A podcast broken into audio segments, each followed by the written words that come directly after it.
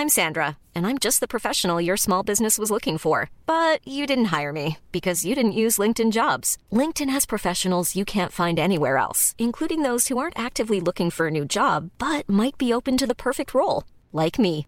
In a given month, over seventy percent of LinkedIn users don't visit other leading job sites. So if you're not looking on LinkedIn, you'll miss out on great candidates, like Sandra. Start hiring professionals like a professional. Post your free job on linkedin dot com slash people today. It's that time of the year. Your vacation is coming up.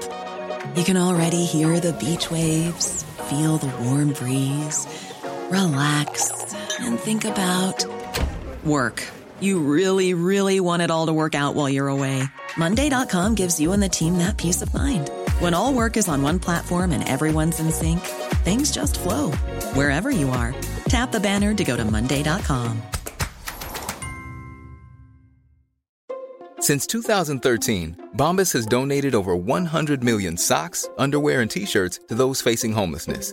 If we counted those on air, this ad would last over one thousand one hundred fifty-seven days. But if we counted the time it takes to make a donation possible, it would take just a few clicks. Because every time you make a purchase, Bombas donates an item to someone who needs it. Go to bombas dot com slash A cast and use code ACAST for twenty percent off your first purchase. That's bombas dot com slash A cast, code ACAST. Alltså, har, har det hänt någonting, typ att någon springer in och även kastar någonting eller så här, alltså någonting så här med, du vet? Alltså det har varit så att eh, folk har ju velat slå mig och sånt, och folk har sprungit in och hämtat för grabbar. Alltså det har ju hänt liksom. Oh, jävlar. Eh, och så där, typ, eh, och folk har börjat skrika typ, och, eh, och så här, och folk har fått telefonsamtal, så det har hänt väldigt mycket grejer liksom.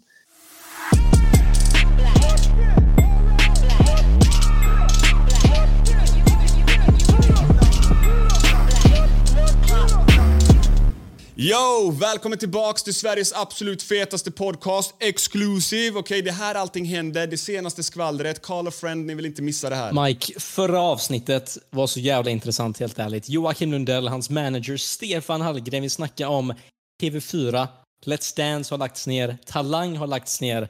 Vad mer kommer läggas ner? Kommer gammelmedia dö ut eller inte? Men idag har vi framtiden med oss. Vi har TikTok-stjärnan med oss. Ansiktet för intervjuer på TikTok. Killen som bor på din For You-page. Vem är det vi har idag? Det, det, det, det känns lite meatriding här, man. Ja, sant. Men jag tycker han är jävligt fet på TikTok, om jag ska vara ärlig. Alltså, så här. Det här är kungen av TikTok i Sverige, okej? Okay? Ansiktet utåt för TikTok. Vi har med fucking Christian. Yeah. Välkommen. Tack så mycket. Kul att vara här, alltså. Äntligen. Vad, tyck, vad tycker du om presentationen? Den är väldigt bra, faktiskt. Nu är det bra.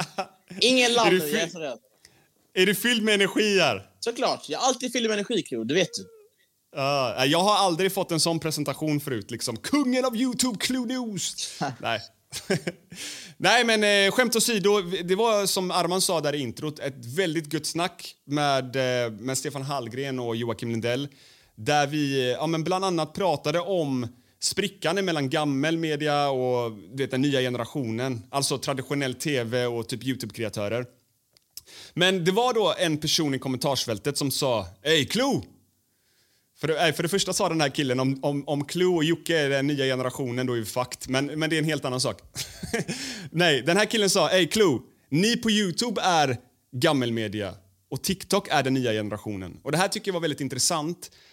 För att även min fru har sagt att fan, du måste in i TikTok-världen och hitta kreatörer och göra nyheter om där, för att de här YouTube-kreatörerna kommer dö ut. Det kommer inte finnas intresse eh, av att liksom hänga med i deras liv längre, för att TikTok is the new shit. Så därför har vi med dig idag. Vi vill diskutera TikTok, för jag och Arman kan typ ingenting om TikTok. Eh, men om vi börjar med att prata om dig. Varför började du med TikTok och varför blev det så stort? Det är faktiskt kul. Jag började med TikTok för att jag såg att det höll på att bli stort i eh, U K och U S A. Och Sverige brukar vara lite efter. Så jag tänkte så här, ja men jag vill inte vara sist på bollen. Och eh, så därför så började jag köra TikTok. Och då hittade jag ett koncept som passar mig och min personlighet. Och då fick det bli intervjuer. Eh, och på den vägen då så har jag kört på. Men, men skulle du säga att det är svårt liksom att hänga med i trenderna på TikTok? För jag menar, jag var inne på TikTok igår eh, för att kolla runt lite. Jag såg så här typ två stycken femtioåriga personer, alltså ett par som lekte spökjakt. Den ena kvinnan där i förhållandet var ju Eh, hon var ju besatt. Mannen pratade då med något spöke igenom sin fru. Jävligt märkligt. Kom in på någon annan live också där eh, det var någon femtioårig snubbe som, som dansade helt utan taktkänsla. Han var helt mad fam. Alltså det, den här killen, han behöver hitta Gud. Eh, så att jag, jag, ja, jag blev lite förvirrad när jag var inne på TikTok. Eh, skulle du säga att det är så knäppt på TikTok hela tiden, eller hamnar jag bara helt fel?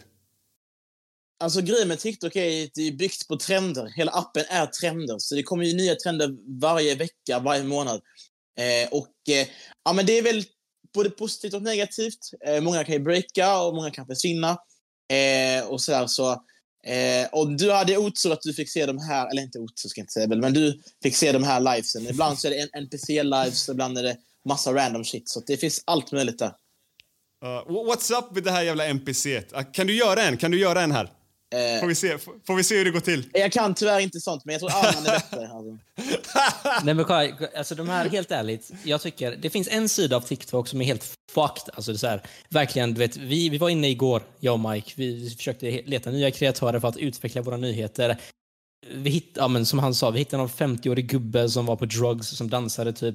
Och sen finns det en annan sida där det är folk som, ja men, gör lite mer normalt content, och du gör ju intervjuer, har jag sett. Eller det är det din, ditt content består mest av. Och jag måste bara fråga, vad är det som gör att alltså, du står ut på den här appen? För det är ju massa andra i Sverige som gör intervjuer. Alltså, jag har sett jättemånga. Alltså, vad är det som gör att du står ut jämfört med dessa kreatörer?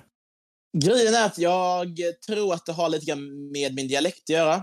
Jag är från Skåne, så att jag fått höra från många från Stockholm och andra ställen att eh, det här låter lite konstigt, men det är också det som gör att det blir lite mer unikt, eftersom att jag inte har den här typiska dialekten, så jag tror jag står ut från mängden. Eh, sen, jag tycker inte det låter som att du är från Skåne, det låter som att du är från Halmstad, du har lite så här Ravelli-brytning liksom, Thomas Ravelli. Men många brukar säga det, typ att jag låter som att jag kommer från Halmstad eller Göteborg, jag har hört Örebro, mm. vissa som har sagt det, så att... Eh, Eh, ja, men jag har väl utblandad skånska. Det är inte bara skånska, mm. ren och, och god skånska, utan det är liksom en mix av, av andra dialekter kanske då.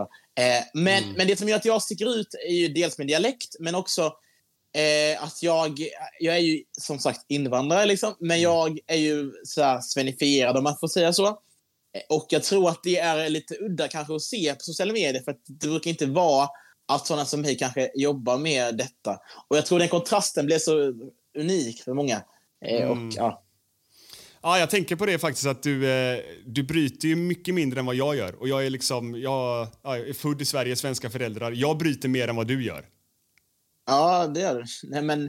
Alltså, det alltså, jag... gör du! Nej, det är det skämt, det skämt. Jag är också underhållat. Jag kan uh. eh, Men grejen är att jag är inte här, jag är inte född i Sverige. Det är det som är roliga. Mm. Men jag är ju uppvuxen här. Och, alltså för mig så, jag är från Skåne, så det blir uh. naturligt för mig att jag liksom så här... Men pratar ren svenska. Jag har också haft en väldigt bra uppväxt. Spelat mycket ja. tennis och fotboll. Allmänt mycket idrott. Mm. Eh, hängt mycket med, jag har ju bara hängt med svenskar. Mm. Basically. När jag var liten. Eh, ah, det kanske det jag, jag har gjort fel. Jag har ju bara hängt med kurder och araber och så vidare. Liksom, somalier och sånt. Jag, jag, det är inget fel heller. Jag kanske skulle ha hängt med de svenska polarna i plugget istället. Alltså, jag har en mixad krets idag, ja. men just när jag var liten så var det bara svenska liksom. Morsan satte mig på svenneskola tidigt liksom. Ja. Eh, och jag spelade fotboll. Och så, så på den vägen så har jag ju blivit jättesvensk liksom. Och sen, ja. Skåne generellt är ju mycket... Alltså om du kollar de som sitter i... Och de olika kommunerna som styr så är det ju, det är ju inte så att det kanske är... Eh, alltså det är ju väldigt eh, högre, så det är väldigt, mm. väldigt svenskt Skåne skulle jag säga. Eh, så det är inte så konstigt att växa upp i Skåne, samma med Norrland med. Så blir det ju väldigt så här... Mm. integrerad kanske. Uh, men men vad, vad har du dina rötter ifrån då? Vad, vad, vad, har, vad är utspringet ifrån liksom? Kan du gissa, du som hänger med mycket innan där? Oh, jättesvårt. Jag skulle, jag skulle säga Afrika. Jo, det är klart. Men vart? Gam, Gambia, Gambia. Den får jag höra ofta faktiskt. Men, men Kongo. Eh, så ah, det är antingen okay. Kongo eller... Ah. Ja, det är alltid, antingen Kongo eller Gambia som jag tar. Eh, men i alla fall, så jag kom hit när jag var typ så två. Så att jag är basically... Typ mm. för det här liksom. Eh, men, eh, men som sagt, ja, och sen en annan framgångsfaktor är också min klädstil. Har jag fått höra också. Mm. Eh, att jag har en väldigt så här, snygg klädstil. Jag har ju eh, ja, men, ja, men, så här, Stockholmsstil, typ, eller så här, stil som folk gillar. Jag är väldigt modintresserad. Mm. Eh, så jag tror det också att jag sticker ut för många kreatörer Jag har märkt att kanske kläder kanske inte är de flesta största intressen. Eh, så det blir liksom en speciell mix som jag tror att många uppskattar. Ja. Eh.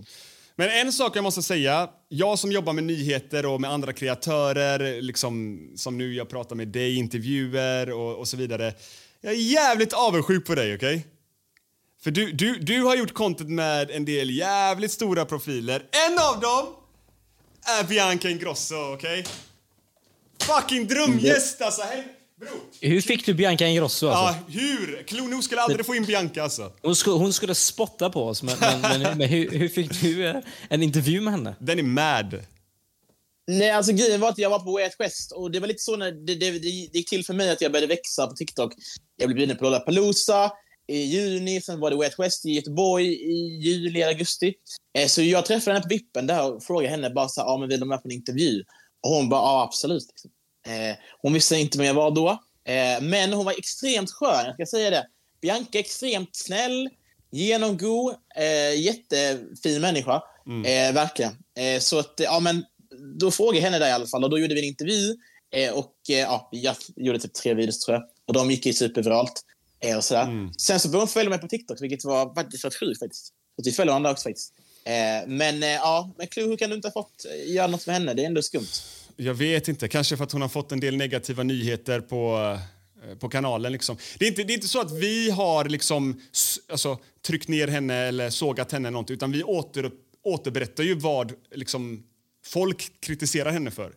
Mm. Uh, sen vet jag alltså, inte om hon, jag, jag, vet inte ens, jag vet inte om hon ens har koll på oss överhuvudtaget.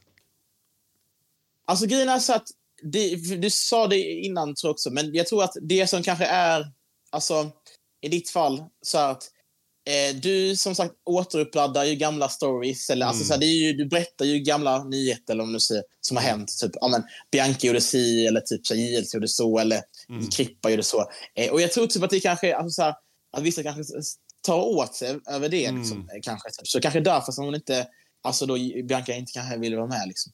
eh. Ja, men jag tror jag tror det hela eh, handlar lite grann om att eh, typ om du som kreatör lägger upp en story där du säger någonting som har hänt i ditt liv eh, så får du nog väldigt mycket medhåll liksom. Det är mycket kärlek, fan Christian, vi är här för dig, du vet, du, du har dina följare liksom. Men om jag då tar samma story och laddar upp som en nyhet sen, då kommer det ju in en helt annan publik som har andra åsikter, som kanske sen skriver lite konstiga kommentarer att ja, men du, det här har hänt dig på grund av att du har gjort så här. Du får lite kritik liksom. Och då tror jag att de här profilerna anser, alltså kopplar det till mig, att det är jag som liksom skickar den här kritiken eller hatet till profilerna. Förstår du vad jag menar? Fast i grund och botten är det egentligen ni kreatörer som har laddat upp det här från början på era medier. Nej men det stämmer, det stämmer. Mm. Men det är mer att då kan hon kontrollera lite grann sin egen, eh, sitt eget innehåll på, mm. på ett annat sätt. Eh, och eh, när jag har en annan vän som också är nyheter, och det är lite samma sak där också. Liksom, mm. Att många ja, men andra ja, men kändisar kanske tar åt sig när, eh, när hen gör nyheter om den personen. Men egentligen mm. så kan det ju också vara bra exponeringar för den att synas till en ny publik också. Eh, men eh, det är klart att det känns lite när man inte kan styra vad folk skriver. Ja. Alltså någonting som jag tycker är intressant också... Uh, är, hur, hur, hur tjänar man pengar på TikTok? Det är via betala samveten. Uh, så då är det ofta att, att ett företag hör av sig antingen direkt till mig som kreatör eller via en byrå som i sedan tur väljer ut uh, bra kreatörer. Mm. Så att det är så du tjänar pengar just nu i Sverige i alla fall. I U S A mm. har, har de något som heter Creator Fund tror jag, där du kan tjäna lite pengar per visningar. Mm. Uh, men där är vi inte ännu i Sverige. På YouTube så får vi ju pengar för AdSense. Och sen så får vi ju för betala samarbeten. Um, alltså AdSense menar jag då views. Uh, och det är det som känns lite så här tråkigt med TikTok. Att man, alltså att man inte tjänar någonting på att skapa sitt content. Och att man är så beroende av att fixa samarbeten med kunder. För det är väldigt svårt att fixa samarbeten med kunder. Då ska du ju agera säljare till dig själv. Presentera dina medier. Få... kunden att förstå att de har en vinning på, på det liksom. Och sen nummer två så kommer jag också väldigt många av samarbetarna från en tredje part, liksom mediebyråer som tar en väldigt stor cut. Och det var det vi pratade lite grann, grann med eh, Stefan Hallgren och Joakim i förra episoden, att eh, det är många företag som nog inte känner till det, att man kan kontakta till exempel dig direkt liksom. Skriva på Instagram eller på din mail eller whatever, lösa ett samarbete där eller med mig eller whatever. Istället går de mellan, eh, till mediebyråer som tar en väldigt stor katt emellan. Och då kan kanske företagen ibland känna att ah, det här blir för dyrt. Jag vill inte göra det här mer. Alltså, förstår du vad jag menar? Um, så att, eh, det är väl det som skrämmer mig lite med, med TikTok. Liksom. Men, men om, om, om vi går in på... Eh, jag vet att det inte är nice att prata pengar och sådär. Men, men vad, vad kan du få för ett samarbete? Om du bara drar ett snitt, liksom. Vad, vad skulle man kunna få för ett samarbete? Ja, du behöver inte presentera... en summa du har fått, men ett, ett snitt liksom. Vad, vad ett snitt? Inte det högsta du har fått, inte det minsta. Vad, vad, vad ligger ett snitt på? Så bara så att man får ett hum liksom. Jag, jag, jag säger så här, det beror på lite grann vilken, vilken kund det är och vad typ, ja. vad typ samarbetet är och mm. omfånget och sådär. Eh, men det varierar, jag kommer inte prata utifrån mig själv, men jag kan säga att som kreatör på TikTok med ja, hundratusen följare kanske mm. eh, så kan du tjäna allt ifrån tiotusen på ett samarbete mm. till sextio till sjuttio. Men så det, det, på... det känns lite som YouTube. Det är ungefär samma siffror som YouTube skulle jag säga. Exakt, precis. Sen beror det på hur stor du är, dina visningar. Eh, det finns ju de som har mycket följare men extremt dåligt engagemang. Mm. Och då kan ju de inte ta samma typ av summa. Eh, och sådär. Så det varierar lite grann också vilken typ av innehåll du skapar. Mitt innehåll som jag gör då i intervjuer är väldigt företagsvänligt. Företag älskar det. Jag interagerar mm. med människor på stan. Så att jag får in mycket förfrågningar på grund av att jag gör content som de tycker om jättemycket. Mm. Eh, men det finns många kreatörer, väldigt stora kreatörer som är väldigt broke. Faktiskt majoriteten av, mm. nej inte majoriteten, men en stor part av många kreatörer på TikTok eh, tjänar inte så bra på liksom. Eh, de kan ha andra jobb eller de, eh, och vissa till och med hör av sig till mig. Bara, men kille, kan du fixa jobb till mig? Eh, mm. Kan du hjälpa mig fixa arbeten och sånt? Så det, ja, det är lite tråkigt där. Men vad skulle du säga var din liksom blow-up? Har du någon video som sticker ut som bara såhär, okej okay, nu, nu, nu fucking, nu, nu, nu lever jag på TikTok, alltså nu rullar det alltså? Eh, alltså grejen är att det har varit lite successivt va, men under förra sommaren minns jag rejält det small. Då jag var på festivaler, jag var på Lollapalooza, på Wet West. Eh, och då så trillade det liksom in, började trilla in lite samarbeten. Eh, och jag började växa, lite konstigt fart. Eh, så då skulle jag väl säga att det började ta fart. Men sen nu så har jag liksom stabiliserat mig liksom riktigt, riktigt starkt varumärke. Så nu, ja, men det här året som har varit nu så har jag liksom mest jobbat med, med lite med större kunder som betalar mer och gör lite mer projekt. Så att, ja. Men, så men jag måste, måste bara fråga, så här, du måste ju ändå ha koll på vilka du intervjuar. Det kan ju bli, alltså jag har sett att du har haft med Elvis en gång. Eller kanske två. Ja, en gång minns jag i alla fall. Uh, och så här, det är inte jättevänligt liksom för alltså, företag och samarbeten. För han är ju extremt kontroversiell på TikTok. Han fejkar ju sin död. Alltså, du vet hela grejen. Så, här, så hur väljer du vilka du intervjuar? Och, och vad är det sjukaste som har hänt egentligen när du har intervjuat folk? Okej, okay. Jag har ett svar på det där kring Elvis och hela den här grejen. Liksom. Eh, så här är det. Min plattform eh, är... öppen. Jag vill kunna intervjua Elvis, jag vill kunna intervjua rappare med mask, jag vill kunna intervjua Bianca Ingrosso, jag vill kunna vara på galor, Grammis, allt det där. Så jag har varit väldigt tydlig med att jag tycker att alltså, vi lever i en demokrati, att mm. allas röster ska få höras. Jag gör ändå journalistik och inom journalistiken så, så måste man kunna intervjua folk som Elvis som kanske gör lite saker ibland, men också maskerade rappare, tv-stjärnor. Man måste kunna liksom kunna intervjua alla. För det är en del av att leva i demokrati. Allas röster mm. måste förhöras. Och vissa människor, om man exempelvis, om vi tar Elvis då, han kanske hade en intressant story som folk ville veta. Exempelvis när han hette Bianca. Folk ville veta vad som hände. Då tänkte mm. jag så här, ja, men han ska få berätta sin story. Sen får folk, folket avgöra vad de tycker om det själva. Jag är mm. neutral, opartisk. Men alla människor tycker jag, inte alla, men många människor ska i alla fall få sin röst hörda liksom. Jag tycker det är viktigt faktiskt när vi lever i demokrati. Man kan inte hålla på och peta så här, nej men han, mm. han vill ju inte med på kanalen för att han är lite så och han är si och så. Jag hade med Krippa på kanalen exempelvis. Fick lite, lite mejl och lite sms som folk jag känner liksom. Den, den var jävligt rolig den eh, Krippa-tiktoken. Ja, eh, men TikToks faktiskt. Jag vet inte om du har gjort flera med, men jag såg den här eh, Fuck, marry, kill. Ja, det var den jag syftade på. Ja, liksom. den var, och, och, och då var... den, jag tycker han har roliga kommentarer. Ja, ah, nej men exakt. Och då var det någon tjejvän till mig som bara, alltså Krille, hur kan man Krippa? Mm. Han är ju rasist och han har gjort dumheter mm. på YouTube. Och, och grejen är så att alltså, alla människor har lik. Eh, jag har mm. också lik garderoben. Inte i närheten kanske av vissa andra, men jag har också lik garderoben. Liksom. Jag har inte varit så snäll, jag var kanske när jag var fem, sex. Liksom. Alltid liksom. Eh, men jag tycker inte om att döma människor. Liksom. Och jag vill ha en plattform där alla ska kunna komma till tals. Mm. Att jag, vill inte ha massa, jag vill inte ha en plattform där det bara är så ah, men du måste komma från Stockholm och du måste vara från Östermalm och, och liksom så här, nej, nej, nej, nej, nej. Att alla ska komma till tals liksom. Och jag tror det som är kul också att, ja, men som ni också gör kul, att ni kör ju också mm. olika typer av kändisar. Jag tror det är kul att man får höra olika perspektiv. Eh. Ja, nej, jag tycker det är intressant det du säger, för att jag har samma problem på, på YouTube där det finns ett par stora eh, kreatörer som inte vill associeras med mig, som inte vill liksom ställa upp på en intervju eller droppa en kommentar i nyheterna. För att, inte för att de ogillar mig som person, för att eh, bakom kulisserna skriver de bror. Du är min fucking bror, du är min vän, du vet, förstår du vad jag menar? Men f- framåt så tror jag att de är, eh, alltså offentligt då, liksom utåt, så är de nog rädda för att asso- associeras med mig för att de tror att mitt varumärke tar skada på deras. För det första tycker jag det är fel, för att de är ju inte mig. Vi är inte samma person. De ställer upp på en intervju, typ som du gör nu. Man får höra din story. Jag förstår inte vad, liksom, hur man kan jämföra oss då med varandra. Att det här skulle ta skada på ditt varumärke eller så vidare. Och sen nummer två.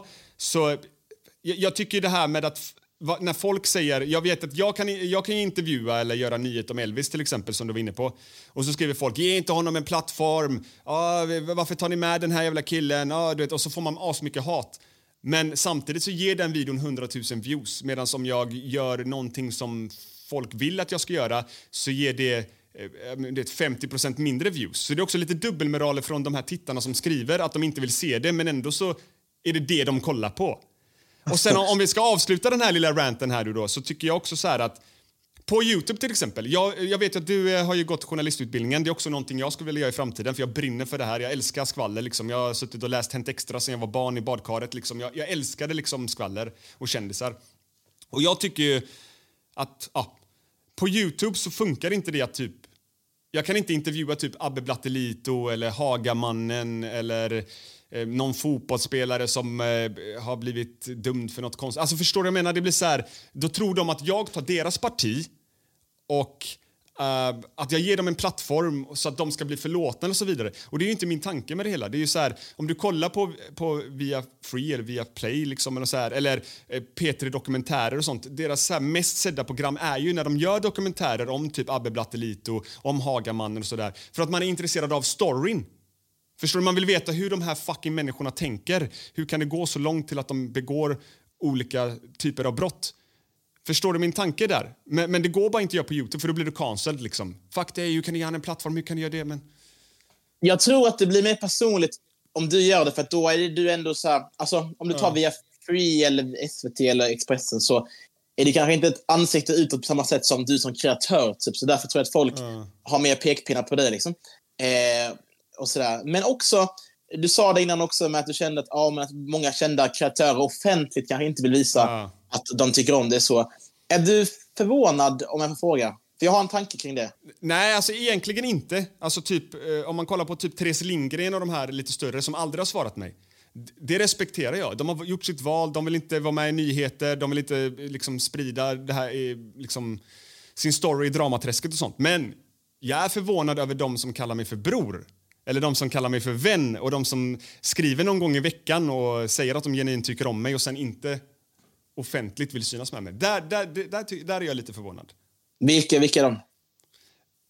Jag vill inte droppa namn här, mannen. Då skapar jag ju värsta dramat. Nej, jag, jag köper det, köper, köper. Jag skojar bara. Men, men, det, är, men det är branschen, alltså det är så det funkar. Det, alltså, mm. inte, jag har känt att människor, influencers, är vanligtvis, man är vanligtvis som människa bara, man vill inte synas med alltså i nyheter. Speciellt inte när man har gjort någonting negativt. De skriver ju bror till oss när mm. de vill ha någonting, när vi, de vill att vi ska pusha deras låt exempelvis eller något. Men så fort de gör någonting negativt som de själva har gjort dessutom, och vi tar upp det här, då är man smuts. Då är man så här, det här och att man inte vill synas, och det är där, det är då det kommer in. Men Klo, får jag säga så här då? Jag har en tanke kring det här varför vissa kanske inte vill synas. Alltså jag upplever det som att att de menar på att du hänger ut folk typ. Alltså mm. att du på deras bekostnad. Att, ja, men att om de har gjort någonting eller vad det nu är, så att du liksom alltid tar vinning på deras misstag typ.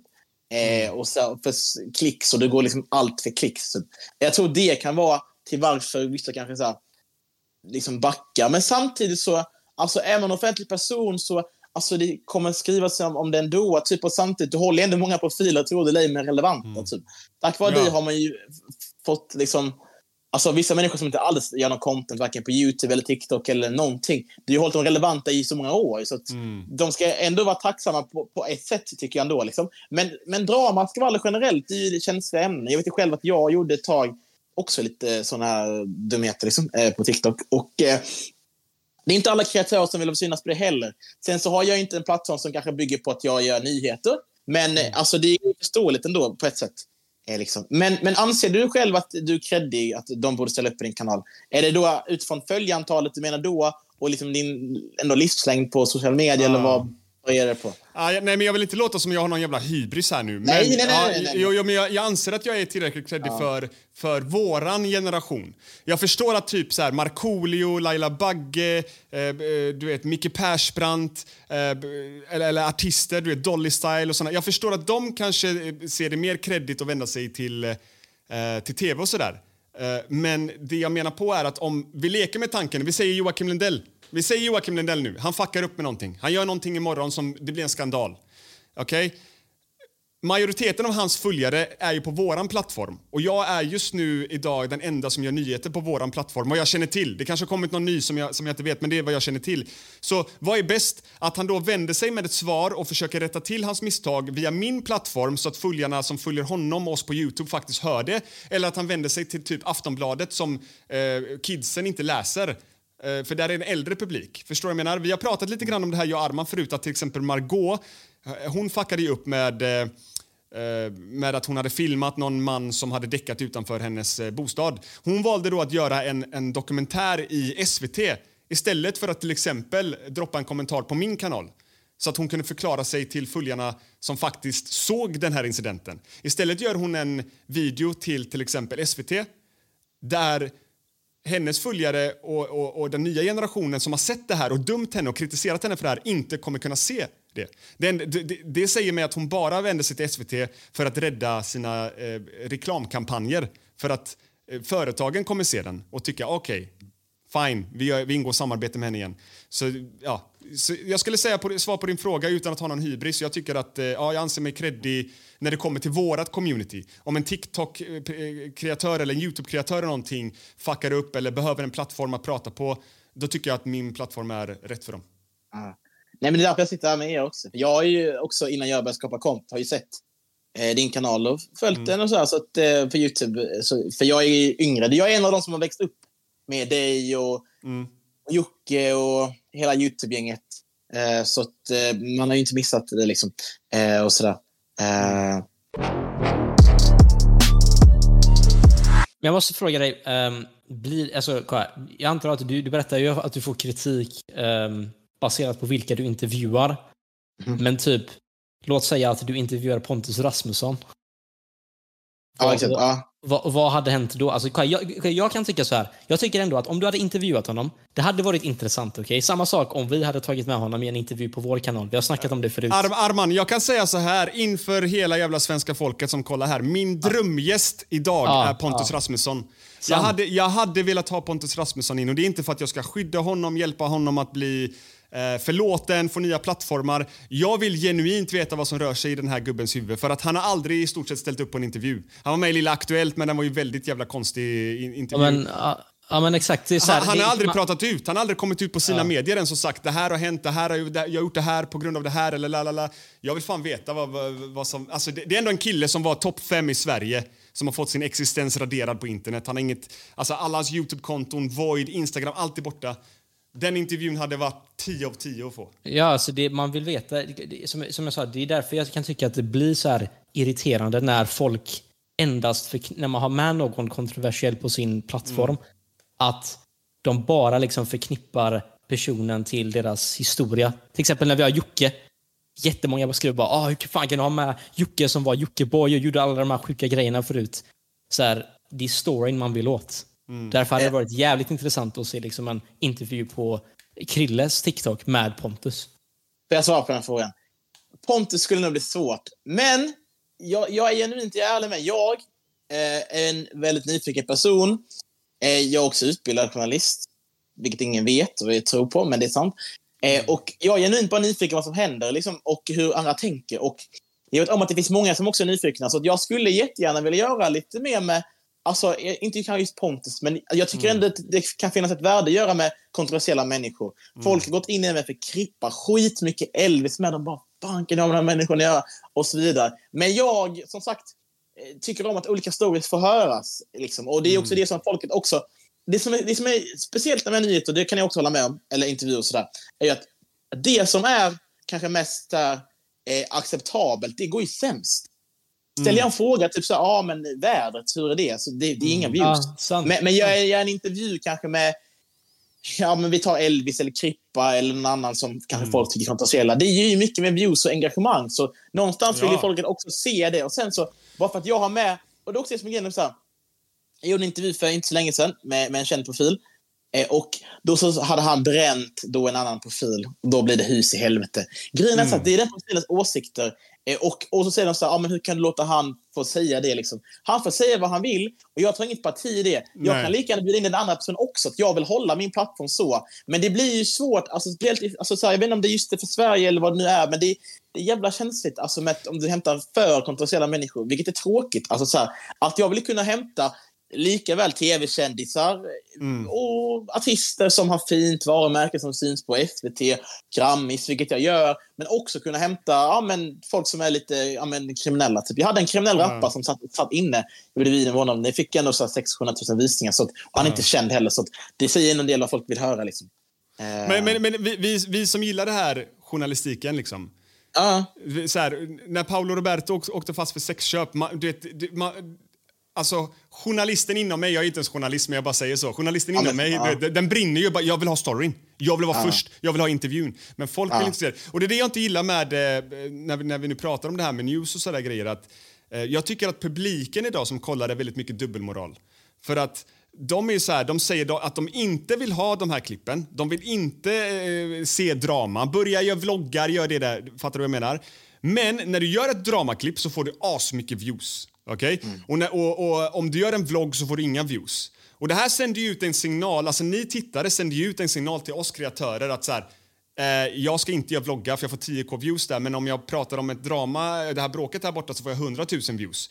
Och vad sänder det ut för signaler till våra yngre som kommer in nu och ska börja med YouTube, som ska börja med TikTok? Det sänder ut som att ja, men varför ska jag sitta här och hålla på och göra massa dansmoves liksom och få tusen views när jag kan hoppa in här och snacka lite skit om Joakim Lundell och få hundratusen views? Det är ju den signalen publiken sänder ut. Sen så skyller publiken på oss kreatörer, men de måste ju förstå att vi, eh, hur dumt det än låter, ger ju publiken det de vill ha. Och det, det de vill ha baseras ju på visningarna.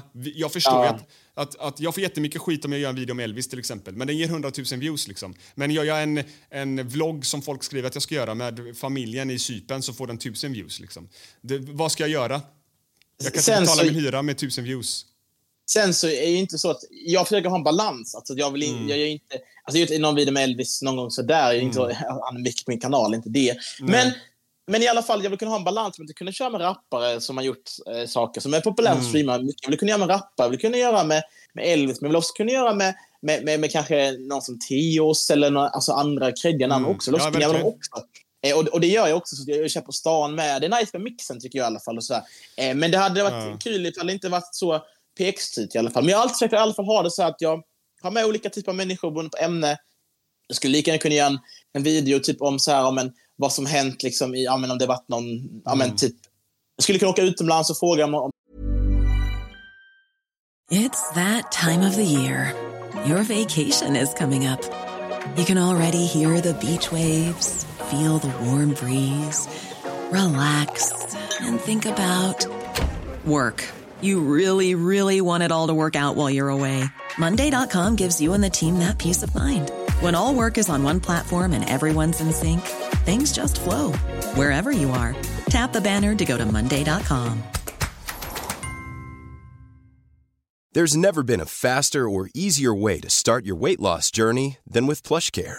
PlushCare accepts most insurance plans and gives you online access to board-certified physicians who can prescribe F D A-approved weight loss medications like Wegovy and Zepbound for those who qualify. Take charge of your health and speak with a board-certified physician about a weight loss plan that's right for you. Get started today at plushcare.com slash weight loss. That's plushcare.com slash weight loss. plushcare.com slash weight loss. Typ något krig. Alltså jag skulle kunna vara som en som är journalist och jag skulle mm. lite kunna göra det och så vidare. Liksom. Och men, men, men jag vill att du inte missförstår mig här nu. Jag menar ju, eh, alltså du och jag har ju våran nisch. Så vi gör ju våran ah. grej redan. Ah, men, ah. men det jag menar är att signalen till den yngre ah, ja. generationen som ska börja, det blir ju så, de tänker ju så här, men vad fan, jag kommer också börja sprida hat på, på plattformarna. För det är där viewsen finns. För att det är det ja. folk tittar på. Och sen så sitter de och klagar på att det är det de inte vill ha. Liksom. Ja. Men, men ja. återigen till det du sa där med, med att intervjua kontroversiella personer. Jag tror också det handlar om hur man intervjuar. Och hur man nischar. Ta lokal till exempel. Tänk om han hade kört Abbe Blatteleto-intervju. Och bara, ja ah, det är den bror. Ja ah, det är den bror. Ah, jag fattar. Du förstår, jag menar, det går ju inte. Förstår jag menar? Inga shotfires mot lokal här. Men jag menar, kolla ja. på lokals videor eh, som han gjorde med Olof K. Som fick miljontals visningar i början. Uh, hade lokal inte hoppat in i kommentarsfält, börjat veva emot Joakim Lundell och stått för Olofs åsikt, hållit med allt Olof sa och bara, ja ah, det är den, det är den. Och istället kanske ifrågasätta lite grejer. Ja men varför tycker du så? Varför säger du så om Jocke? Vad har ni för... Alltså om han varit nyfiken och inte tagit parti, då hade han kunnat fortsätta ha den grejen, levt på den grejen, fortsätta intervjua andra. Förstår du? Men just med att han blev så investerad i Olof, börja ta hans parti, börja kriga med folk i kommentarsfält, så blir det som att han och Olof blir liksom samma person och då går det liksom inte längre. Ja, nej det handlar ju generellt om hur du intervjuar också. Att jag när jag intervjuar mm. folk så brukar jag ju liksom så här, ja men inte, jag tar inte någons parti och du har rätt i din åsikt eh, och sådär. Eh, men hur, men hur, vad tycker ni om YouTube idag då? Hur, hur ser ni på det då? Är det fortfarande en plattform to go på eller? För vissa kreatörer vet jag vill köra eh, YouTube också från TikTok. Alltså, alltså, hur känner du? Det, det har ju ah. gått över mycket till TikTok nu. Alltså, men samtidigt, man ser ju att TikTok-kreatörerna, nu säger inte du, men jag har sett andra som försöker komma till YouTube. Och det går ju inte alls lika bra för dem på YouTube som det går på TikTok. Det finns jättestora kreatörer men, jag har sett. Men jag tror att det nya formatet är shorts-videos, och på YouTube så kör man ju mer ja. längre videor, och jag tror att det är, jag tror det är där sprickan är just nu, att folk vill bara swipa, se, bli matad med tjugo sekunder content liksom, eh, och jag tror det, jag tror där sprickan ligger. Över till din fråga angående YouTube, så tror jag att det finns fortfarande en liten tidsram kvar för YouTube, men problemet som jag märker som nyhetskanal är att jag i alla fall inte hittar nya kreatörer. Förut poppar upp nya hela tiden, du vet. Det kom så här, Gordon Devon kom där, Emil Hansius kom in. Folk gjorde collabs med varandra, man hittar nya ansikten. Men just nu så känner jag, jag tror Arman känner samma sak, att vi sitter lite grann fast med samma femton kreatörer som vi har koll på. För att vi hittar inga nya. Vi kollar mycket recommender, vi kollar trending. Det kommer inte upp några nya. Sen finns det säkert jättemånga nya, men vi bara ser dem inte i träsket liksom, i algoritmen på YouTube liksom. Och jag tror det är det som kommer bli lite grann YouTubes död, att, det, att vi som är etablerade på YouTube inte lyfter upp nya, ger dem en chans, kollaba med varandra, reagera på varandras content, skicka runt trafik till varandra. Jag tror det är det som kommer bli, ja men lite grann att YouTube har blivit nya tvn, förstår du, att nu är det liksom så här, nu springer du inte runt med din lilla legriga kamera längre och gör collabs med, med grannen liksom. Utan nu är det mer, du har ett kamerateam som springer efter. Det är bara du i ditt content. Du släpper inte in nya människor. Eh, och på så sätt så sprider vi ju inte runt liksom bollen. Vi sprider inte runt publiken eh, på samma sätt som ni kanske gör på TikTok just nu.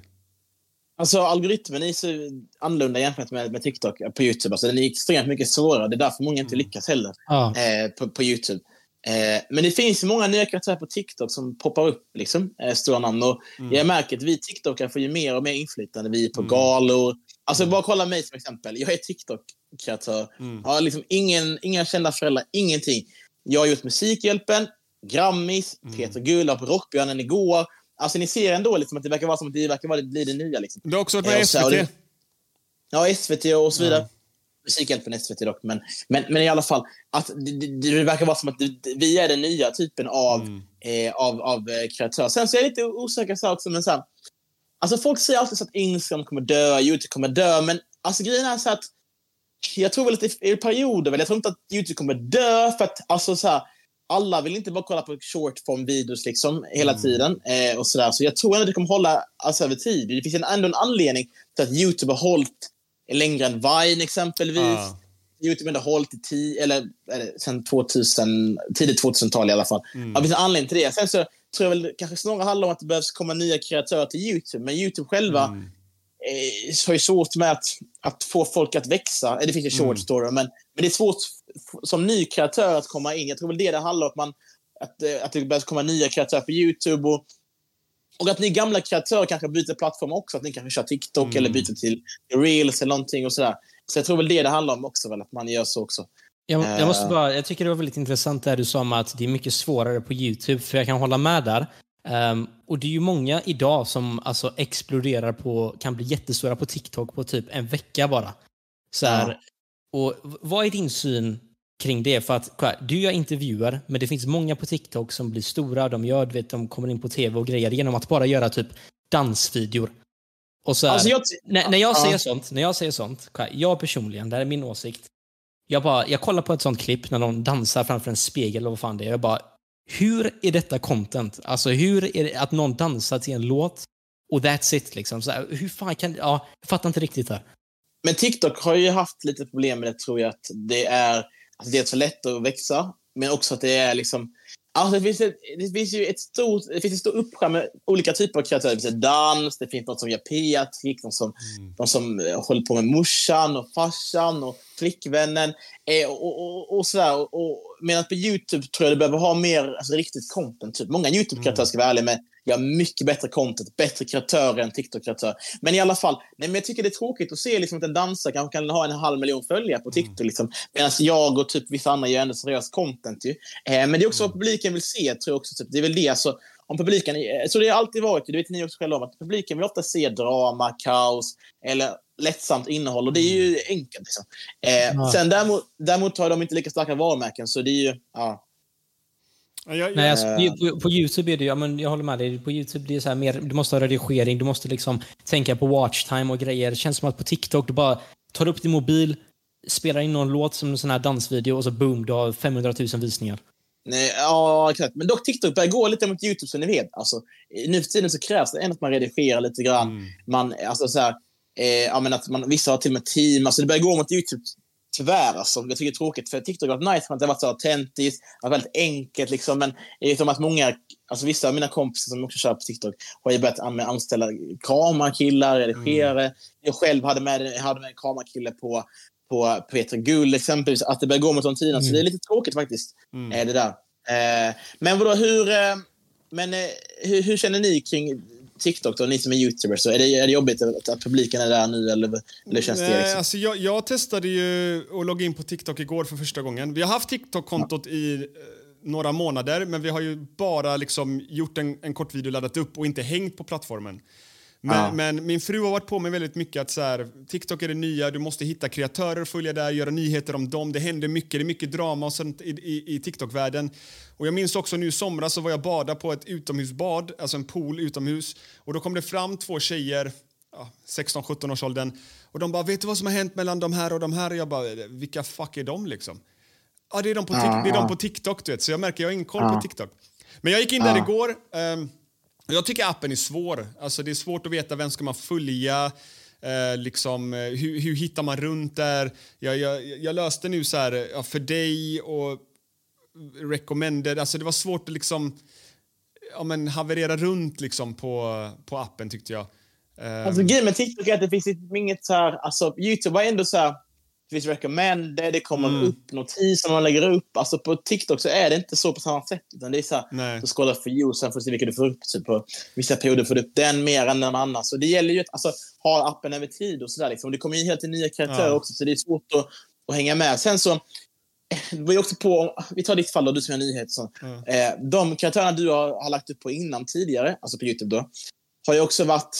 Alltså, det finns många kreatörer, mycket följare, men som folk inte bryr sig om. Det gäller att hitta kreatörer som folk bryr sig, bryr sig ja. om också. Så ja, ja. Det är också svårt, det är också liksom, och sådär. Men det, det, eh. det jag märkte igår när jag var inne är att eh, det, det är svårt att få tag i nyheter på TikTok, för att eh, det mesta som händer som är intressant sker på lives. Och då måste man vara där när det händer, screenrecorda, eh, tjafset, bråket, åsikter, allt sånt där som sägs. Eh, för jag märker att det är inte många som gör liksom långa TikTok-videos där de berättar allt sådär, vad de tycker, tänker och ah. sådär.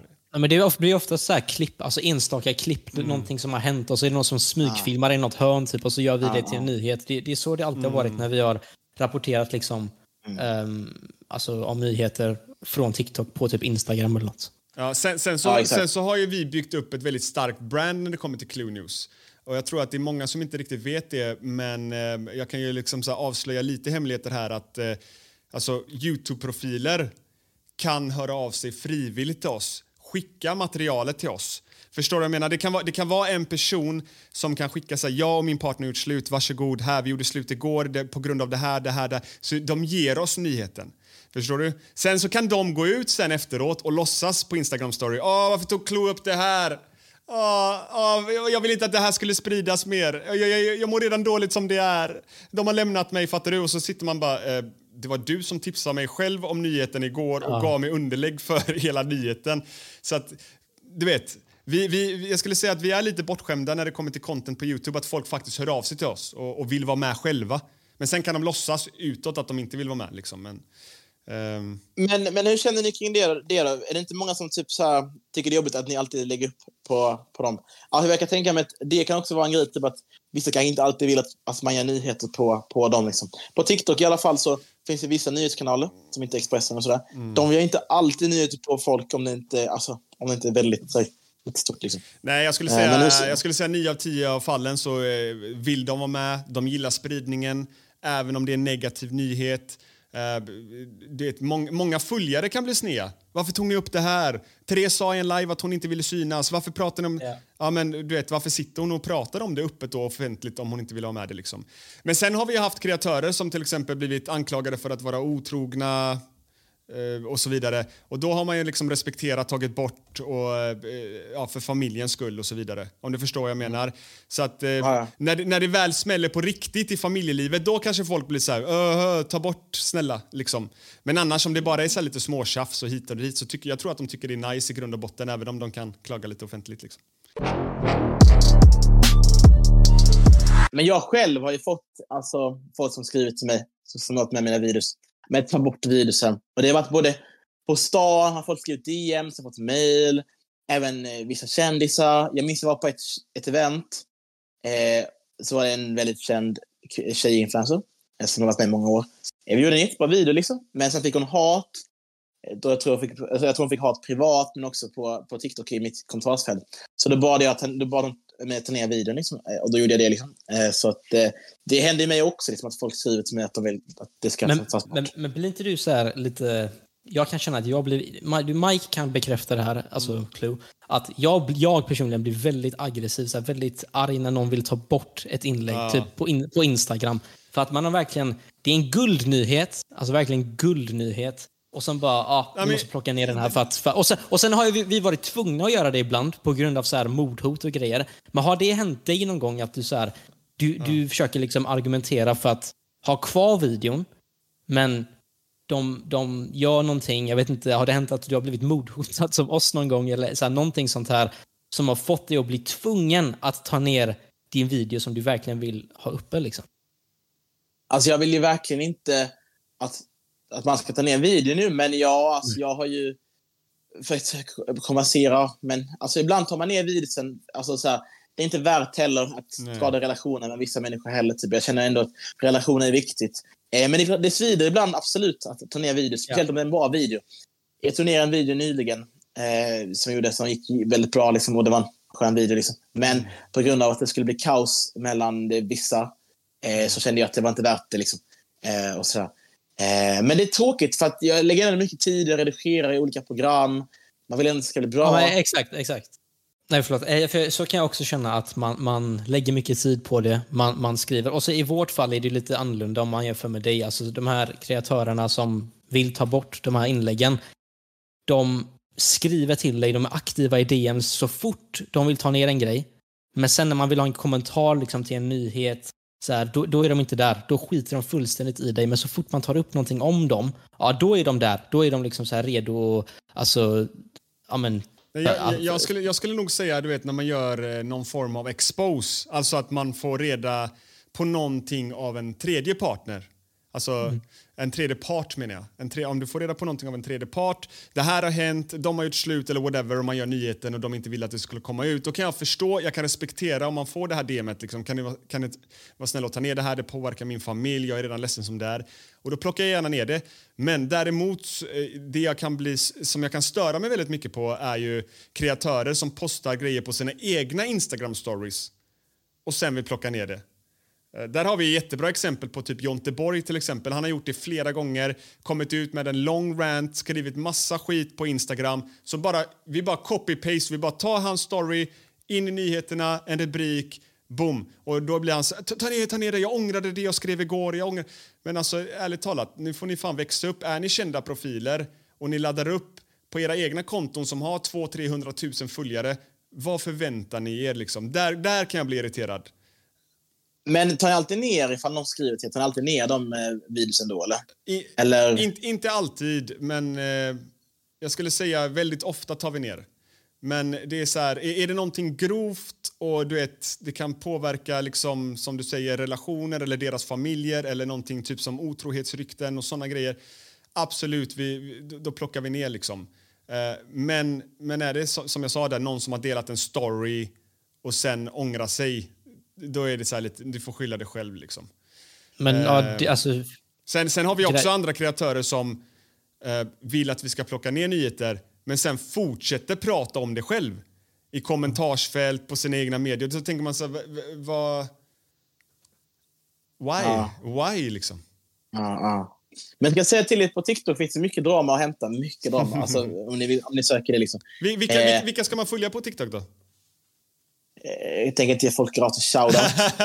Du kanske kan säga sen. Men, men det finns en del absolut folk som eh, du kan följa liksom. Mm. eh, som är aktiva, som är relevanta, som mm. följare.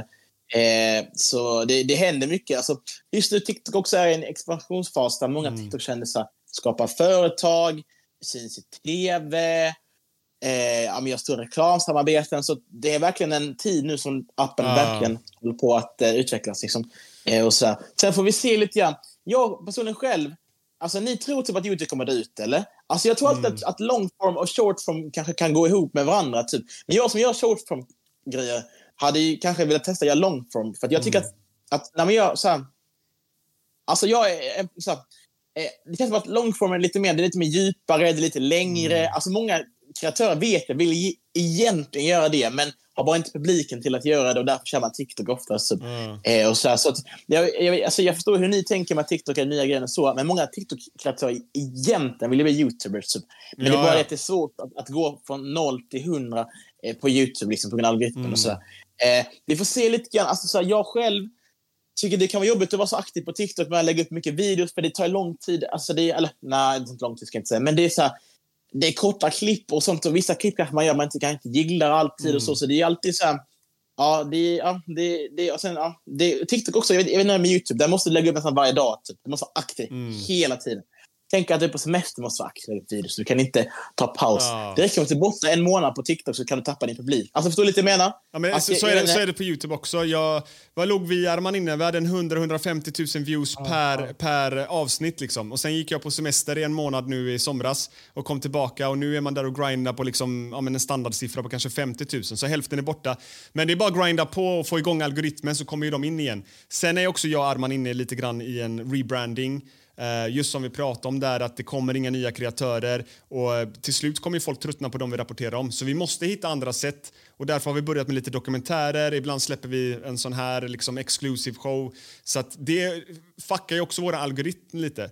Men för att svara på din fråga lite där, så tror jag om YouTube fortsätter som det gör nu så kommer det, det dö ut. Alltså att folk håller sig på sin kant, det kommer inte in nya och så vidare, för då kommer folk tröttna liksom. Men om vi kan få igång karusellen som det var typ tjugosjutton till tjugoarton, där folk faktiskt gjorde collabs med varandra, hjälpte andra att lyfta upp, om du släppte en låt att någon reagerar på låten, även om det var en dålig reaktion eller en bra reaktion, alltså spelar ingen roll om det är liksom commentary-kanaler, nyhetskanaler, men att vi skickar runt trafiken, att det blir lite dynamik liksom, att det blir lite så här du vet, det blir ett community, jag är team Ben eller jag är team Clue eller jag är team Jocke. Om det blir den här känslan igen, då tror jag vi kan få igång på YouTube igen. Liksom. Men, vad, men vad var det som hände med YouTube? Det är värsta kollapsen hela tiden. De, de sågs, mm. de hängde, man gjorde videos samman. Alltså, är, är det bråk? Har ni bråkat? Ni kreatörer eller vad hände? Typ? På TikTok tycker jag att man kollaborerar alltså med varandra. Liksom.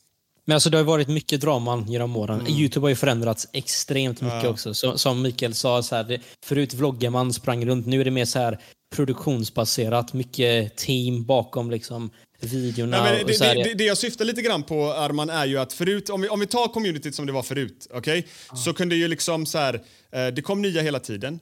Uh, och sen typ, jag, säg att jag gjorde en diss-track mot Anis Don Demina. Anis Don Demina svarar med en diss-track. Vi skapar hype där, publiken vill se vem som vinner. Blir det en del två, del tre? Tarsan kommer in, reagerar på diss-tracken. Anis reagerar själv på den. Verse kommer in med kommentarer, trashar den. Hydra kommer in, snackar lite skit om oss att vi är dåliga rappare. Alla liksom snackar runt liksom. Och sen så, uh, ja v- v- nu tog jag bara Shurdaslak som ett exempel där.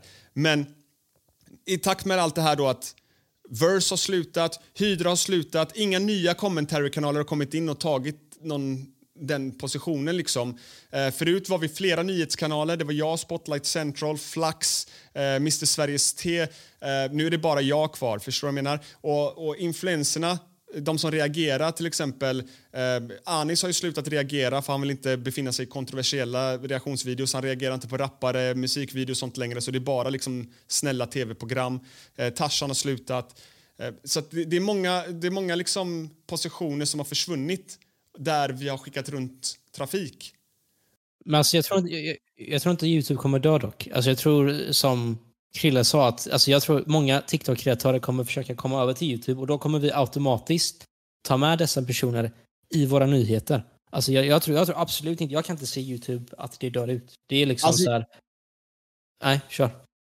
Jag tror att också många kreatörer vill ha något mer långsiktigt också. YouTube, alltså många YouTubers tror jag kanske har visioner på att jobba med T V typ, så kanske man tar steget till T V. Samma med TikTok-kreatörer, många vill gå till YouTube. Jag tror helt enkelt att man, att man vill ta ny, nya steg liksom, att man kanske börja på en plattform, gör content där, sen går man vidare. Typ. Och jag tror väl det är samma sak här också, väl att det är rotationen som behöver komma igång igen. TikTok har enormt bra rotation. Det kommer nya kreatörer. Eh, liksom, och många TikTokare liksom går till YouTube, det finns bra exempel på det. Många YouTubers kommer till TikTok, har sett också en trend ut att kommer till TikTok. Så jag tror att rotationen igen behövs, liksom, att komma nya kreatörer och så. Eh, Men sen framförallt om man fortsätter vara aktiv. Alltså på YouTube, jag kan ju ja. bara prata från YouTube. Men där har vi till exempel Anis Don Demina och Joakim Lundell som gör allting perfekt genom att de är med i gammelmedia. De har en fot in där. Jocke skapar filmer, är med i lite roliga program, gör serier och sådär. Men ändå levererar content till sin kärnpublik som är YouTube. Det är de som ja. har hjälpt honom att komma dit han är idag. Samma med Anis, han är liksom på Energy, programledare och så vidare. Fortsätter med YouTube. Men sen så har du många andra kreatörer som vi pratade om i förra avsnittet. Som Daniel Norberg, Kejo. De slutar ju liksom. Alltså de, de går över till gamla media, slutar med YouTube. Förlorar den publiken som har hjälpt dem komma till T V. Och sen så dör deras siffror i T V-programmen ut. Och sen så blir det ingenting av dem. Förstår du tanken där? Men, så att man måste men, fortsätta men, grinda. Men, men är det konstigt då? För jag menar så här, att göra content, alltså mm. jag ska vara ärlig med det, det kan ändå vara krävande. Typ. Alltså att lägga upp virus alltså, ja, ja. rätt kontinuerligt. Tänk då Jocke och de här har gjort det i flera år. Alltså även Key och Matt, det är ju alltså, det är ändå jobbigt. Alltså att vara i T V-program har en hel produktion, du har ett team, det är lite mm. mer kreddigare också, vilket jag tror spelar roll. Att jag tror det, det, det är också alltså, alltså ett mål. Alltså, T V är ju lite kreddigare, det får jag ändå, ändå säga. Mm. Alltså, T V är väl högst upp i kedjan alltså, ja, när det kommer ja, ja. till kreddighet. Eh, sen så, eh, så kan man ju diskutera publiken och siffror och så vidare. Att, ja, men, vissa YouTubers är bättre siffror. Jag, jag, tror, jag, jag tror det är en åldersgrej också som du pratar om där. För att jag är trettiosex år. Så för mig, jag växte ju mm. upp med T V:n liksom. Så för mig är T V askreddigt att jag fick vara med på T V fyra morgonsoppa för ett tag sedan. Alltså, du vet, man såg inte det när jag var med i programmet, men fan, det var butterflies i hela magen. Jag bara, wow, I fucking made it liksom. Men mm-hmm. ungdomarna idag kollar ju inte på T V. Alltså många har inte ens T V-kanaler idag hemma. Det är bara Netflix, Viafree, YouTube, TikTok, förstår du? Mm. Så att för många andra så är YouTube liksom the shit, förstår du? Medan den en, ah, ja. en, ännu yngre generationen är TikTok the shit, förstår du? Medan så att, ah, ja, jag, så att jag tror att vi som är lite äldre, vi tycker ju fortfarande kredit med T V, men eh, egentligen många unga idag inte ens kollar på T V. Många har alltså, inte ens T V-abonnemang liksom. Det beror på vilken generation såklart. Jag utgår, ja. utgick från E-generation då, för att, mm. alltså ni är lite äldre. De flesta är väl runt tjugofem och uppåt liksom. Mm. Så att för E-generation så är det klart att då är ju T V lite mer kreddiga liksom. Mm. Men men jag vet att många vill bli TikTok-kändisar idag och YouTubers också, så att det kanske mm. blir annorlunda där liksom och så. Men att skapa content, det kan vara jobbigt. Det är därför jag tror mm. många de har lagt av också. Eh, vilket är tråkigt eh, liksom. Mm. Eh, och sådär. Men om vi säger så här då, varför tror du att du har hållit så länge då? Vissa av dina kamrater har ju dött mm. ut med också. Du, ni har hållit så länge som helst, Klonis. Jag minns, jag minns när jag var typ tretton. Till man ser liksom. Alltså, eller nej, lite äldre kanske. Jag, jag, jag ja. tror ju att jag genom åren har rapporterat om eh, kändisarna som ungdomarna tycker om att följa. Och vi har också mm. haft lite grann den här Kim Kardashian-trenden när man vill följa specifika eh, kreatörer. Eh, och jag mm. har ju genom åren byggt upp ett starkt varumärke och ett brett kontaktnät där jag då kan få en direktkommentar av Joakim Lundell eller få en direktkommentar av Anis. Vilket gör så att jag får exklusivt material till min kanal, eftersom att de inte vill skita ner sina egna kanaler. Så får jag mm. kommentaren på min kanal och liksom... de kan få yttra sina åsikter där. Så jag tror att det är det som har fått min kanal att hålla sig så pass länge som den har gjort liksom. Men känner du inte att du själv skulle vilja ta steget till gammal media kanske? Vi leker med tanken T V fyra kanske, mm. hyr in dig typ, eller Expressen, eller att du får jobba där. Du har inte mm. känt själv att du skulle vilja ta det steget någon gång, eller? Jo, det, det, är, min, det är mitt end goal. Ja, det är det. Att, att, Clue, att Clue News går ihop med typ Aftonbladet, Expressen, T V fyra... Hänt Extra, jag vet inte. Jag, jag hade inte velat liksom kasta Clue News och bli en anställd hos dem, men jag hade velat ingå i något form av samarbete där det kanske blir typ, vi säger, leker med tanken Clue News och Aftonbladet. Aftonbladet står som logga i videosarna, jag gör reportage för dem, eh, för jag kan ju också göra mycket reportage som de inte kan på grund av att de har gått journalistutbildningen och måste anpassa sig för eh, de reg- regler och krav eh, För, för de kan ju inte posta vad som helst. De kan ju inte skriva vilka rubriker de vill. De kan inte ta vilka bilder de vill. Men jag kan ju göra det på grund av att jag eh, går under YouTubes riktlinjer. Jag behöver bara anpassa mig för vad YouTube anser vara rätt och fel. Förstår du vad jag menar? Eh, så där, jag... de skulle gjort en, en enorm vinning tror jag på att ingå. Vi båda två hade tjänat på det. Liksom. Men varför har de inte hört, varför har de inte hört av sig då? Till... Jag tror bara att... Ja. Eh, eh, alltså traditionell T V inte ser eh, värdet i det vi eh, gör på YouTube och på TikTok. De hänger inte mm. med i, i kändisvärlden eh, och vet vad ungdomarna vill ha och sånt där. Eh, lite grann som det vi pratade om i början på introt, att eh, eh, jag sitter och klagar kanske lite grann med Joakim Lundell och, och, och Stefan Hallgren på traditionell gammelmedia att de inte ser oss. Eh, medan jag själv kanske inte har tagit foten ner mot TikTok. Så att jag är ju inte mycket bättre själv än dem, förstår jag menar. De sitter fast där uppe med ett koncept de tror ska funka och som alltid har funkat för dem och vägrar se neråt mot mm. YouTube-publiken. Ja. Samma sak med mig, jag sitter vid YouTube och tänker, de ser inte oss, de är dumma för att här finns det views. Men jag kanske glömmer att se ner på TikTok-publiken som, som också gör ett bra jobb, förstår jag menar. Så jag tror att det handlar bara om rutin, lathet, man gör någonting som alltid har funkat. Alltså jag måste bara säga, um, alltså det var ju en gång, vi, vi måste ju ta upp det här, alltså de har ju hört av sig, alltså de mejlade ju mig, eh, när, jag har ju varit med på kanalen och rapporterat nyheter några gånger, och då mejlade de ju oss och ville veta hur vi gör våra nyheter, kommer du ihåg det, Mike? Mm. Ja, de ville veta hur vi gör. Och det är så här, där är det så här lite, för mig, att man blir orolig för att de vill stjäla lite hur vi, alltså vår stil. De skrev, han skrev legit, killen som mejlade mig från T V fyra bara, ja Arman, hur gör ni era nyheter? Hur, hur, hur bygger ni upp liksom det här konceptet när du, alltså, när du pratar? Vad, vad, hur är strukturen? Och då så här, pratade jag med Mikael då, alltså Clue, och bara, ja men vad, vad fan gör vi här liksom? För vi ville ändå in på T V fyra, men vi ville inte att, att de skulle stjäla liksom vår stil. Så. Det är jävligt spännande för att jag pratade i telefon med någon person på T V fyra också. Uh, som sa det här, alltså han sa det rätt ut. Han bara, vi vill sno Clue News-konceptet till T V fyra för, ja. för att typ Malou skulle lägga ner och sånt där, så de behövde någon annan rolig grej att göra där. Uh, så han frågade mig, vet du vem, uh, vet du någon bra person vi kan plocka in? Jag bara, du kan plocka in mig. De bara, ah, tänkte, tänkte ah men ah, vi, nej alltså vi vill inte, vi vill inte ha dig, vi vill ha ditt koncept bara. Jag skulle vilja avsluta med att fråga dig, är det någon kändis som du har träffat som du har känt så här, wow, den här personen är inte som jag trodde att den här personen var. Det kan vara båda, åt båda hållen. Alltså det kan vara negativt eller positivt. Eh, ja, det finns en del, absolut. Ja. Kan, kan du droppa någon? Eh, men jag sa innan det att Bianca var extremt ja. skön. Liksom. Och du, och, eh, jag tycker synd att det sprids. Ja. Nej, och du trodde att Bianca innan du träffade henne var väldigt dryg då, med andra ord? Det trodde jag inte väl, men jag har hört att många har snackat mycket om henne och sånt. Mm. Men extremt skön tjej. Alltså, jag ska inte ljuga. Alltså, jag, jag vet inte om jag träffat henne, men hon är extremt Nej. snäll och god. Grejen är väl bara att, typ, att hon har fått mycket attention, du vet, när man är så liten, mm. för mycket alltså, ögon på sig. Att det kan vara tufft alltså, att hantera. Typ. Det är många inte fattar heller. Så att, att många kändisar som man kanske uppfattar som dryga mm. är egentligen inte dryga, tror jag. Men jag tror det är mycket attention kring dem. Mycket som händer i deras liv. Att de kanske inte alltid vill öppna upp sig. Jag tror kanske bara så i hennes fall. Typ, träffar man mm. henne i R L så jag lovar att hon är tusen gånger skönare än många andra influenser jag har träffat. Ja. Så hon är ett sånt exempel. Sen finns det många åt andra hållet också. Som definitivt inte är alls så trevliga. och, och det är synd att se lite när man ser dem på ja, sociala medier och ser att de alltså så här, mm. folk tror att de är genuint sköna. Folk kommer till mig och bara, är du vän med han? Men jag vet ju vilka as de är bakom kameran. Ja. Typ. Så det svider ju liksom alltså, ja, kan, du, kan, kan du droppa något namn där då? Nej, det, det kan jag faktiskt inte säga. Det, det är lite så. Det blir lite drama, jag orkar inte det liksom. Eh, men det finns, alltså dels också finns både YouTubers och TikTokare som mm. definitivt, som absolut inte är så, så snälla som de ser ut att vara eh, framför kameran.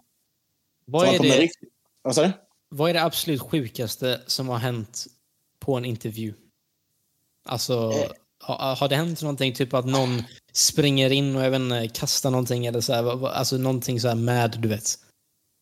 Alltså det har varit så att eh, folk har ju velat slå mig och sånt. Och folk har sprungit in och hämtat grabbar. Alltså det har ju hänt liksom. Oh, jävlar. Eh, och, sådär, typ, eh, och folk har börjat skrika typ. Och, eh, och, sådär, och folk har fått telefonsamtal. Så det har hänt väldigt mycket grejer liksom. Eh, och sådär. Eh, men det, så är det när man gör content i stan, in public. Att det, det, det är så man får räkna med lite sådana mm. saker. Men, men alltså folk eh. som känner personer du intervjuar eller bara randoms som kommer in liksom? Eh, kan vara både och.